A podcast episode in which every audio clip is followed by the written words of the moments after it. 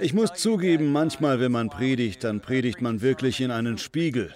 Ein Großteil meines Lebens hat daraus bestanden, Kraft zu sammeln und zu entdecken, dass ich mich nicht herumschubsen lassen muss, dass ich eine lautere Stimme habe und mich behaupten kann, dass ich auch ein harter Kerl sein kann, dass ich erreichen kann, was ich mir vornehme, dass ich das Böse zurückdrängen kann. Ein Großteil meines Lebens hat daraus bestanden, das Böse mit Macht zurückzudrängen. Deshalb möchte ich eingestehen, dass das heutige Thema etwas ist, womit ich als Nachfolger von Jesus Christus immer noch meine liebe Mühe habe. Wir wollen heute nämlich darüber sprechen, das Böse nicht mit Macht zu überwinden, sondern das Böse mit dem Guten zu überwinden was natürlich eine stärkere Macht ist als die Macht, die wir in der Welt lernen. Bevor wir näher darauf eingehen, möchte ich sagen, dass das heute die letzte Predigt der Reihe mit dem Titel Avodah ist. Darin gehen wir der Frage nach, wie können wir wieder Freude an unserer Arbeit finden? Wie schaffen wir es, dass unsere Arbeit, alle Aufgaben, die wir anpacken, lebensspendend ist? Wie schaffen wir es, dass Montag bis Freitag keine schreckliche Erfahrung ist, die wir nur erdulden, um am Wochenende einen Lohn zu bekommen, sondern dass wir auch den Montag genießen können und uns sogar auf unsere Arbeit freuen. Ich glaube, dass wir alle eine solche Arbeitserfahrung haben können. Für uns alle kann die Arbeit ein freudiges, lebensspendendes, wunderbares Erlebnis sein, ganz gleich, welche Arbeit wir tun. Glauben Sie das auch? In diesem Zusammenhang wollen wir heute über eine Fantasievorstellung sprechen, die viele von uns haben. Wenn ich mir beispielsweise den Google-Komplex in Palo Alto ansehe, da geht so eine Rutsche runter und es sieht nach einem fantastischen Arbeitsumfeld aus. Oft denken wir, könnte ich doch nur in so einem tollen Umfeld arbeiten, wo meine Kollegen meine Freunde sind, wo ich gerne hingehe und ungerne weggehe. Aber ich möchte Sie ermuntern, ganz gleich, wo Sie arbeiten, Sie können etwas Ähnliches erleben. Viele von uns wünschen sich deshalb so ein Arbeitsumfeld, weil unser größtes menschliches Bedürfnis die Verbindung zu anderen ist. Wir wollen mit anderen verbunden sein, nicht nur mit unserem Ehepartner und unseren Kindern, auch wenn diese Verbindung das Wichtigste ist. Aber wir brauchen auch die Verbindung zu Freunden. Wir brauchen Menschen, mit denen wir abhängen können. Menschen, auf die wir zählen können, wenn wir etwas Schweres durchmachen. Wenn wir zur Arbeit gehen, denken wir oft, das kann ich hier nicht bekommen. Sicher, es ist schwer, wenn man ein Leiter oder Chef oder dergleichen ist, aber es geht. Man kann Freunde bei der Arbeit haben.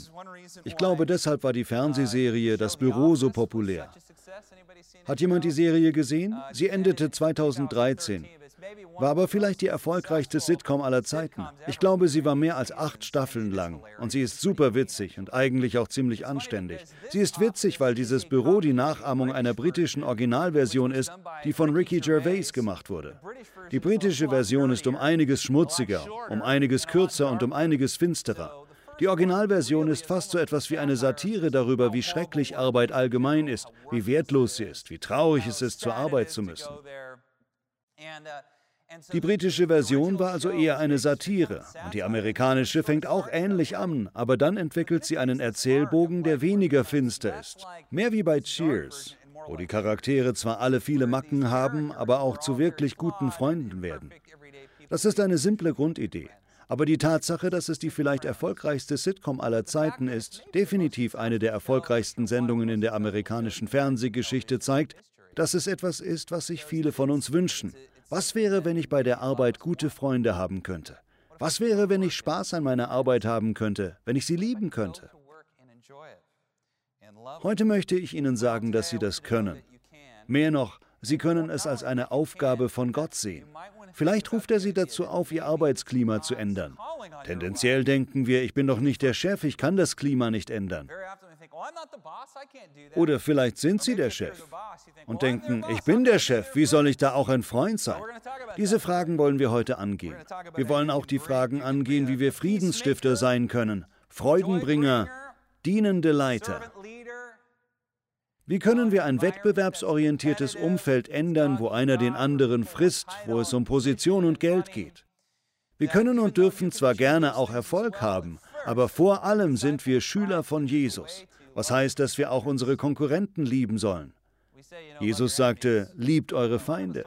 Viele von uns haben keine Feinde. Wir haben Konkurrenten und die sollen wir lieben. Damit möchte ich Sie heute herausfordern. Sind Sie schon einmal selber von Gutem übermannt worden? Sie waren aus irgendeinem Grund schlecht drauf. Sie haben sich emotional nicht gut gefühlt.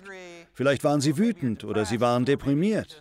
Vielleicht haben sie etwas getan, was schlichtweg falsch war. Und normalerweise würden ihnen die Leviten gelesen werden, wenn sie dabei von irgendeiner Autorität erwischt werden. Das ist auch nicht unbedingt verkehrt. Aber vielleicht haben sie schon mal einen Lehrer, einen verrückten Onkel oder jemand anderen erlebt, der dem Bösen mit Gutem begegnete. Das ist eine überwältigende Erfahrung. Ich wette, es wäre lustig, sich zusammenzusetzen und diese Geschichten auszutauschen, besonders Kindheitsgeschichten über eine Oma oder jemand anderen, der das Böse mit Gutem überwand. Eine Geschichte, an die ich immer denken muss, ereignete sich zu Beginn meines Theologiestudiums. Als ich mein Studium begann, wusste ich alles. Mann, ich war 25 und wusste alles. Ich arbeitete für eine Kirche, wo die Pastoren mir sagten, wir sind eine reformierte Kirche, du musst ein Studium machen. Ich erwiderte, ich brauche kein Studium, ich habe die Bibel.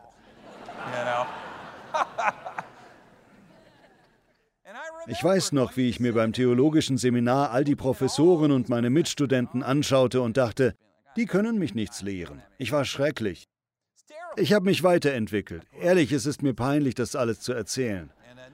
Aber ich kann mich noch an meinen ersten Kurs in systematischer Theologie erinnern. Er wurde von einem bekannten Autoren und Denker namens Ray Anderson gehalten. Sehr einflussreich. Er hatte unter einem anderen berühmten Theologen namens T.F. Torrance studiert. Ich glaube, er war bei St. Andrews. Ich schaue Tim an, stimmt das? Jedenfalls war er ein genialer Typ und ich durfte seinen allerletzten Kurs besuchen. Er war inzwischen in seinen 70ern. Alle haben sich um diesen Kurs gerissen. Ich bin da eher zufällig hineingestolpert. Ich wusste überhaupt nichts über diesen Typen. War mir auch egal. Ich wusste ja schon alles. Stellen Sie sich vor, ich sitze da in der ersten Vorlesung über systematische Theologie. Er ist da vorne und lehrt etwas und ich schaue mich um und denke, hören die anderen überhaupt, was er da sagt? Hören die, was er da von sich gibt? Was erzählt er denn da? Schließlich mitten in der Vorlesung stehe ich auf und rufe aus, Sie liegen falsch. Ich sage ihm das direkt ins Gesicht. Ich beschuldige ihn. Hier liegen Sie falsch. Das stimmt nicht. Sie irren sich. Das und das und das können Sie so nicht sagen. Das ist nicht wahr. Das steht nicht in der Bibel. Ich rede wie ein Wasserfall auf ihn ein, als hätte ich eine große Qualifikation, was nicht der Fall ist. Das Großartige an Ray war, dass er da einfach auf seinem Hocker saß und mir zuhörte und dann stellte er mir eine Frage. Ich beantwortete die Frage, aber nicht mit ganz so vielen Worten. Ich war kleinlaut. Ich war mir nämlich nicht mehr ganz so sicher. Und dann stellte er mir eine weitere Frage und ich wurde noch stiller. Durch meine große Klappe wurde mir bewusst, was für ein Dummkopf ich war. Mir wurde klar, dass Ray so etwas ständig machte. Er köderte Studenten wie mich. Er nahm immer die entgegengesetzte Stellung ein, die man selbst hatte. Wenn man Calvinist war, dann war er Arianer. Wenn man Baptist war, dann war er Pfingstler. Was auch immer. Das machte er absichtlich mit Studenten, um sie zum Denken anzuregen. Gleichzeitig war er so freundlich und nachsichtig mir gegenüber. Er stellte mich nicht bloß, auch wenn ich mich bloßgestellt fühlte, weil ich merkte, dass ich nicht alle Antworten auf die Fragen hatte, die andere mir als Pastor eines Tages stellen würden. Nebenbei gefragt, wie oft gehen Pastoren auf ein Gemeindemitglied los, weil sie keine Antwort auf eine richtig gute Frage haben? Hätten sie nur einen Professor wie Ray Anderson gehabt, der nicht auf seine Schüler losging, sondern ruhig und besonnen blieb. Mit Freude in seinem Herzen, mit Liebe, Mitgefühl und Verständnis lud er seine Schüler zum Essen ein. So war Ray. Er ging mit mir zu Kokos und kaufte mir eine Pastete, um mich zu beruhigen. Das ist eine wahre Geschichte. Er wurde ein guter Freund und half mir später bei einem meiner Bücher. Ist es nicht erstaunlich, wenn wir geistliche Mütter und Väter in unserem Leben haben? Selbst wenn wir verärgert waren, wenn wir starrsinnig waren, wenn wir uns prahlerisch benahmen, stifteten sie durch ihre Erfahrung, ihre Weisheit und Liebe Frieden. Sie waren Freudenbringer und demütige Leiter und Lehrer. So sind auch viele von Ihnen, wofür ich so dankbar bin. Ich bin so dankbar für diese Kirche. Hannah und ich waren schon in vielen Kirchen engagiert, in vielen. Und ich kann Ihnen sagen, dass nicht alle so nett waren. Sie waren nicht alle gut. Nach all unseren Erfahrungen kann ich sagen, dass dies eine besonders freudige, friedliche, lebensspendende, Jesusliebende, gelassene, entspannte Gemeinde ist. Das ist ein Grund, warum ich diese Kirche von Hour of Power so liebe. Sie sind liebende, entspannte Menschen. So sind sie. Deshalb möchte ich Sie heute weiter ermuntern. Tanken Sie in einem Gottesdienst wie diesem auf. Tanken Sie durch Treffen bei jemandem zu Hause oder durch Ihre Gesprächs- oder Kleingruppen auf. Vielleicht sind Sie vor einem dieser Treffen wütend auf jemanden oder wütend auf das Leben. Vielleicht fühlen Sie sich deprimiert, aber dann tanken Sie durch die Liebe anderer wieder auf. Ich möchte Sie ermuntern, dass Sie diese Liebe, die Sie von anderen bekommen, auch an andere weitergeben. Sie können ein liebender, ruhiger, freudevoller Ermutiger sein. Das sind Sie. Ich bin so stolz auf Sie und ich bin so stolz auf diese Gemeinde. Das ist unsere Aufgabe. Dazu möchte ich uns Christen herausfordern, auch am Arbeitsplatz. Statt einen Arbeitsplatz zu suchen, der bereits von Freude und Frieden geprägt ist, oder statt zu hoffen, dass unser Vorgesetzter gefeuert wird und wir einen besseren Leiter bekommen, werden wir selber zu Leitern. Nicht zu dem Leiter, aber einem Leiter. Wir können uns entscheiden, Einfluss zu nehmen und Böses mit Gutem zu überwinden. Wir können uns entscheiden, unsere Feinde und Konkurrenten zu lieben, ein geduldiges Herz zu haben. Wir können Vergebung und Nachsicht walten lassen, statt Verurteilung und Wut und Vergeltung, wie es häufig am Arbeitsplatz der Fall ist. In der Kirche sind sie schon so. Aber was wäre, wenn wir diesen Geist, der hier so gut ist, auch in unseren Arbeitsplatz bringen könnten, sodass wir Menschen lieben können, die vielleicht ein bisschen schwer zu lieben sind? Genau darum geht es Jesus im Markus-Evangelium Kapitel 10, woraus Hannah zu Beginn des Gottesdienstes gelesen hat. Das ist eine Passage darüber, was es heißt, wahrhaft groß zu sein. Die Gesellschaft hat eine Antwort darauf, aber Jesus hat eine andere Antwort. Zunächst einmal, Jesus lebte damals in dem vielleicht größten Reich der Menschheitsgeschichte, dem römischen Reich. Hier ist ein Bild vom römischen Senat. Das war der Ort, wo all die Macht herkam. Das war der Ort, wo Menschen um Autorität wetteiferten, wo der Kaiser nur der Kaiser war, weil er eine Armee hatte.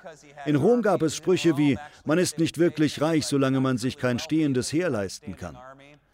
Es war ein Kampf jeder gegen jeden, rohe Gewalt. Es war eine Welt, in der die Juden nicht dazugehörten, sondern unter der Fuchtel des römischen Reiches leben mussten. Deshalb, als Jesus vom Reich Gottes sprach, verstanden seine Zuhörer etwas ganz anderes, als er meinte. Nebenbei gesagt ist das ein gängiges Problem für Prediger. Nach einer Predigt kommen Leute oft zum Pastor und sagen, ich bin so froh, dass Sie das und das angesprochen haben. Und dann sagen sie genau das Gegenteil von dem, was der Pastor gemeint hat. So etwas passiert. Einmal bekam ich einen Haarschnitt von einer Friseurin, die unseren Gottesdienst besucht hatte. Meine Predigt hatte nichts mit dem zu tun, wovon sie erzählte. Im Gottesdienst hatte jemand von der Passage gelesen oder vielleicht war es auch in einem Lied, wo es hieß, Liebe ist nicht unhöflich. Nun sagte die Dame zu mir, ich fand das so gut, dass Sie sagten, die Liebe ist nicht unhöflich. Ich dachte, das habe ich gar nicht gesagt. Jedenfalls passierte so etwas auch, wenn Jesus lehrte. Er sprach über das Reich Gottes und seine Zuhörer dachten an so etwas wie das römische Reich oder das babylonische oder persische Reich, an ein Reich, wo dieser Jesus, dieser Rabbi eine Theokratie errichten wollte, ein tatsächliches Regierungssystem. Deshalb betonte Jesus immer wieder, darum geht es mir nicht. Trotzdem wetteifern in unserem heutigen Abschnitt die Leute wieder um Macht, um Position, um Titel. Und natürlich bedeuten all diese Dinge Geld. Die alte Leier, Markus Kapitel 10. Da haben wir es wieder. Jakobus und Johannes, die Söhne von Zebedäus, auch Donnersöhne genannt, das waren temperamentvolle Kerle. Sie gingen zu Jesus und sagten, Lehrer, wir möchten, dass du uns eine Bitte erfüllst. Da sehen wir schon ihre großen Egos. Sie stellten Forderungen an den, der das Sagen hatte. Was wollt ihr? fragte Jesus. Sie antworteten, wenn deine Herrschaft begonnen hat, dann gewähre uns die Ehrenplätze rechts und links neben dir. Jesus entgegnete, ihr wisst ja gar nicht. Und im griechischen Originaltext steht buchstäblich, dass Jesus seufzte. So in etwa. Er entgegnete, ihr wisst ja gar nicht, was ihr euch da wünscht. Denn auf mich wartet schweres Leid. Meint ihr, ihr könnt den bitteren Kelch trinken, so wie ich es tun muss? Oder könnt ihr die Taufe ertragen, die mir bevorsteht? Damit bezog er sich auf seine Kreuzigung. Und natürlich ohne nachzudenken antworteten diese jungen Donnersöhne, ja, das können wir. Das können wir. Darauf erwiderte ihnen Jesus, ihr werdet tatsächlich so wie ich leiden und euer Leben hingeben müssen. Das ist ein Hinweis auf den späteren Märtyrertod, den viele seiner engsten Jünger starben. Er fährt fort, aber trotzdem kann ich nicht bestimmen, wer einmal die Plätze rechts und links neben mir einnehmen wird. Das hat bereits Gott entschieden.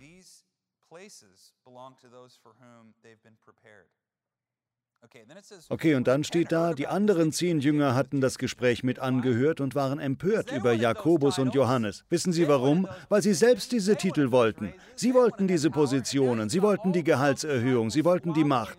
Nun zankten sich alle zwölf Jünger darüber, wer welchen Titel und welche Position haben würde, wer die Macht haben würde, nachdem Jesus den Kaiser gestürzt hatte.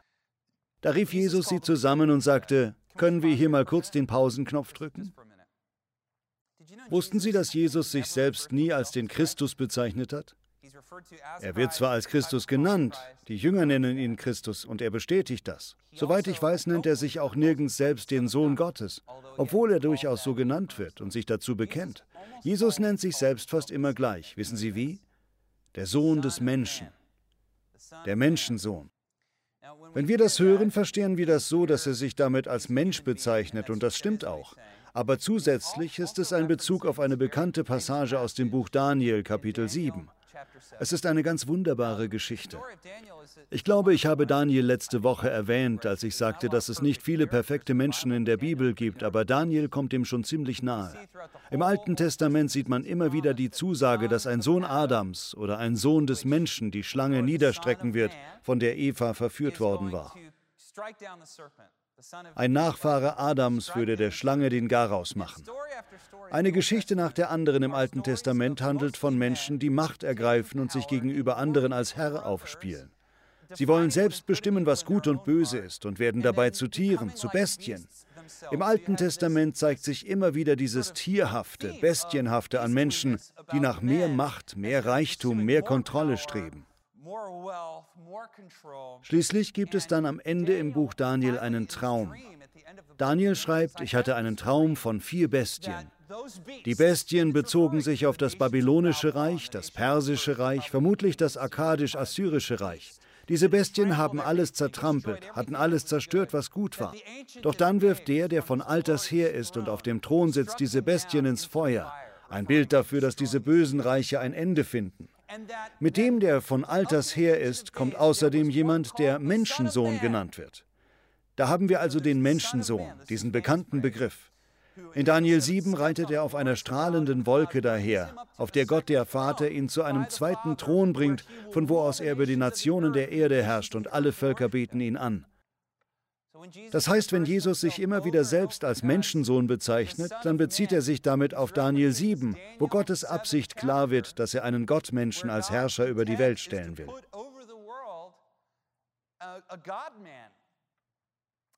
Jesus will seinen Jüngern durch diese Selbstbezeichnung zeigen, dass er nicht so ist wie andere Könige und Herrscher. Das sagt er auch ganz klar. Da rief Jesus alle zusammen und sagte, ihr wisst, wie die Großen und Mächtigen dieser Welt ihre Völker unterdrücken. Mit anderen Worten, Menschen nutzen ihre Macht aus, um ihren eigenen Willen durchzusetzen. Wer die Macht hat, nutzt sie rücksichtslos aus. Jesus sagt im Grunde, das wollt ihr doch, oder? Ihr wollt diese Positionen haben. Ihr wollt diejenigen sein, die andere herumkommandieren können. Ihr wollt diejenigen sein, die Macht und Autorität haben, so wie die Römer. Aber sagt er weiter, so soll es bei euch nicht sein. Im Gegenteil, wer groß sein will, der soll den anderen dienen. Und wer der Erste sein will, der soll sich allen anderen unterordnen. Im Griechischen ist das Wort hier Sklave.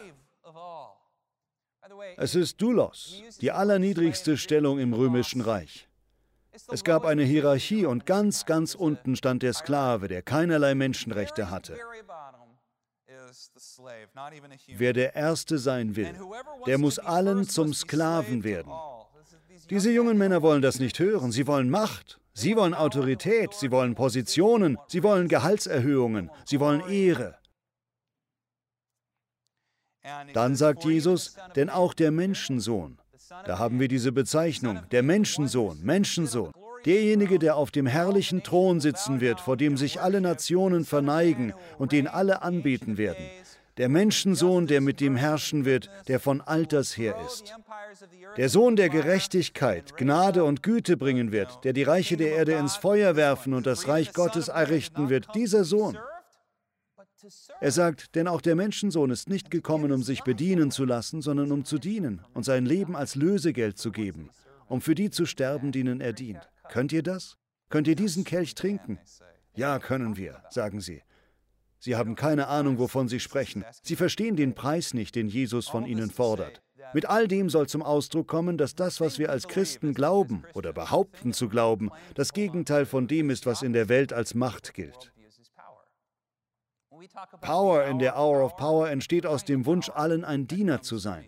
Das ist eine Power, eine Macht, eine Kraft, die durch den Heiligen Geist kommt. Eine Power, die aus Glauben kommt. Eine Power, die kommt, indem wir vertrauen. Ich komme schon nicht zu kurz, wenn ich meine Feinde liebe. Die Feindesliebe ist eines der besten Mittel, um zu zeigen, dass man sein Leben Gott anvertraut. Anderen dienen. Jesus sagt uns klipp und klar, dass die höchste Berufung eines jeden Menschen darin besteht, anderen zu dienen. Genauer gesagt glaube ich, dass das auch das Wort Avodah zum Ausdruck bringt. Denn wenn wir anderen dienen, wird die Arbeit zur Anbetung Gottes. Stellen Sie sich das so vor. Denken Sie an die Leute an Ihrem Arbeitsplatz, die eine extra Portion Nachsicht erfordern. Was wäre, wenn wir im Umgang mit solchen Leuten nicht einen auf stark machen? Was wäre, wenn wir nicht zurückschlagen, sondern dienen und lieben? Ein offeneres Ohr haben? Vielleicht uns um ihr Wohlergehen kümmern? Vielleicht uns in Erinnerung rufen, wann wir selbst das letzte Mal einen schweren Tag hatten und uns in die Ecke getrieben fühlten? Und das machen sie ja auch. Sie machen das. Ist Ihnen aufgefallen, auf was Jakobus und Johannes vor allem aus sind? Auf Titel und Positionen. Das ist eine der großen Täuschungen, die in der heutigen Gesellschaft weit verbreitet ist. Nämlich die Vorstellung, wenn man einen Titel hat, wenn man eine Position hat, dann ist man ein Leiter. Das stimmt nicht. Ich will das gerade heraus sagen. Eigentlich kann man gar nichts Offensichtlicheres sagen, aber Leiter werden nicht durch Titel geschaffen. Leiter werden geschaffen, indem Leute ihnen folgen. Jeder kann ein Leiter sein. Wenn Leute einem folgen, wenn man Leute beeinflusst, dann leitet man. In diesem Sinne möchte ich Sie davon überzeugen, wo immer Sie arbeiten, Sie können ein Vorreiter des Wandels sein. Sie können derjenige sein, der Freude schafft, der Frieden schafft. Sie können derjenige sein, der Aufgaben übernimmt, die niemand tun will. Sie können so jemand sein und es kann ganz viel bewirken, wenn Sie das tun. Sehen Sie, ich glaube, dass die Kirche der Ort ist, wo wir üben können. Wir können aneinander üben, was es heißt, Menschen zu lieben, die anders sind als wir. Ich sagte vorhin, dass dies eine der friedlichsten, freudigsten Gemeinden ist, mit der ich je zu tun hatte. Aber wir haben auch ein paar verrückte Leute, das weiß ich, das verstehe ich. Ich bin einer davon und das ist in Ordnung. Das heißt, unser Umfeld hier gibt uns ein Übungsfeld. Hier können wir lernen, einander zu lieben, uns umeinander zu kümmern, einander zu dienen. Dadurch wird hier auch uns selbst gedient. Andere kümmern sich um uns und lieben uns hier. Doch Ziel ist es, diese geistliche Einheit, dieses Leben, diese Ruhe, diesen Frieden mit uns in die Welt hinauszutragen. Dass wir diesen inneren Frieden mit uns nehmen, wo immer wir sind. Das führt mich zum Thema Irrglauben. Das ist etwas, worüber ich hier ständig rede. Heretiker. Kleiner Scherz am Rande. Nein, Heretiker sind eigentlich kein großes Thema für mich. Aber es ist schon witzig. Ich will nicht zu sehr vom eigentlichen Thema abkommen, aber haben Sie die Briefe von Paulus mal genau gelesen? Wir haben oft ein Bild im Kopf, dass die frühen Christengemeinden so vereint und perfekt waren und alles super lief. Ist überhaupt nicht wahr. In seinen Briefen beschreibt Paulus, was in diesen Gemeinden los war. So abgedrehtes Zeug, dass ich es hier gar nicht benennen darf, weil es so schlimm war. Deshalb setzte Paulus sich so stark für die Einheit der Gemeinde ein, für die Freude der Gemeinde, für den Frieden der Gemeinde, nicht nur in einem Gottesdienst, sondern in einem liebenden Austausch zwischen Gläubigen. In dem Zusammenhang benutzt er das Wort Heretiker. Es kommt von Heresis und bedeutet jemand, der wählt. Ich will das hier nicht zu ausführlich behandeln, aber aus Paulus Sicht war ein Heretiker nicht jemand mit einer falschen Glaubenslehre, das ist etwas, was uns entgeht. Wir denken meist, oh, ein Heretiker ist jemand, der nicht an die Dreieinigkeit Gottes glaubt. Das ist ein Heretiker, richtig? Aber aus Paulus Sicht ist ein Heretiker jemand, der Spaltung in der Gemeinde erzeugt. Jemand, der eine falsche Glaubenslehre hat, benutzt diese Lehre oft, um Spaltung in die Gemeinde zu bringen. Ich bin ein Superapostel. Unter den frühen Christengemeinden gab es viele Leute, die Spaltung brachten. Das ist der Zusammenhang, in dem Paulus von Heretikern spricht. Nicht unbedingt Leute mit falschen Glaubenslehren, sondern Leute, die Spaltung in die Gemeinde brachten. 1. Korinther 11, 18 und 19, da geht es um Spaltungen. Titus 3, Vers 10, die Person, die zurechtgewiesen werden soll, zielt auf Spaltung ab. Und in Galater 5,20 nennt Paulus einen Heretiker jemanden, der aus dem Fleisch agiert. Was meint er damit? Das Ego. Jemand, der prahlt, ich habe an einem theologischen Seminar studiert. Ich habe recht, du liegst falsch. So jemand ist ein Heretiker. Ich möchte das in aller Deutlichkeit sagen.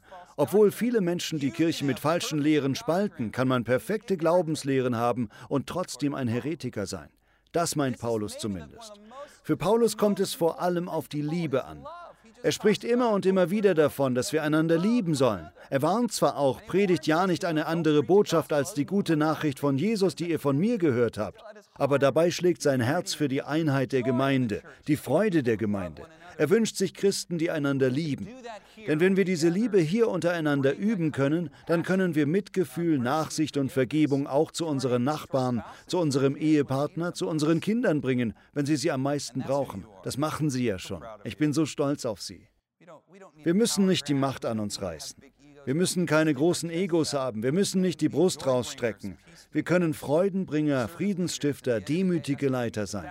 Wenn wir das an unserem Arbeitsplatz praktizieren, bedeutet das unterm Strich so viel mehr als der Umstand, dass wir eine erhoffte Beförderung nicht bekommen haben. Das Wichtigste ist, dass wir getan haben, was in Gottes Augen gut ist. Dass wir unsere Mitmenschen geliebt haben, selbst die, die schwer zu lieben sind. Und das tun sie ja auch. Ich bin so stolz auf sie. Zum Abschluss noch drei Tipps. Wenn wir davon sprechen, Leitung durch Dienen auszuüben, kann das oft so rüberkommen. Streng dich mehr an, streng dich einfach mehr an. Aber man kann nicht servieren, was nicht gekocht wurde. Verstehen Sie? Man muss das, womit man dienen will, wirklich im Inneren haben, statt sich bloß mehr anzustrengen. Deshalb möchte ich Sie aufrufen, vertrauen Sie Gott, dass es nichts Klügeres gibt, als Ihre Feinde zu lieben. Vertrauen Sie Gott, dass es kein besseres Leben gibt, als anderen zu dienen. Ich glaube, das erreicht man auf drei Wegen. Erstens, haben Sie Geduld. Üben Sie Geduld ein. Hetzen Sie nicht ständig. Denken Sie nicht immerfort an den nächsten Ort, wo Sie sein müssen. Gedulden Sie sich. Machen Sie langsam. Vermeiden Sie Hetze, damit Sie denen, die es brauchen, eine liebende Gegenwart sein können. Zweitens, seien Sie entspannt. Chillen Sie. Immer locker. Entspannen Sie sich. Unsere Welt ist so überdreht und von Ängsten getrieben. Viele sind voreilig. Das zeigt sich in der Politik und es zeigt sich definitiv in der Religion. Es wird immer schlimmer. Wir brauchen Menschen, die gelassen bleiben können, die entspannt sind. Das ist eine der besten Definitionen eines Leiters. Ein wahrer Leiter ist die entspannteste Person im Raum. Im Training von Führungskräften wird das manchmal die nicht beunruhigende Gegenwart genannt. Wenn in einem Raum ein Feuer ausbricht und jemand sagt, bewahrt die Ruhe, folgt mir, hier geht's lang, das ist der Leiter. Und Nummer drei, vertrauen Sie Gott. Vertrauen Sie auf Gottes Versorgung, wenn etwas nicht so läuft, wie er hofft.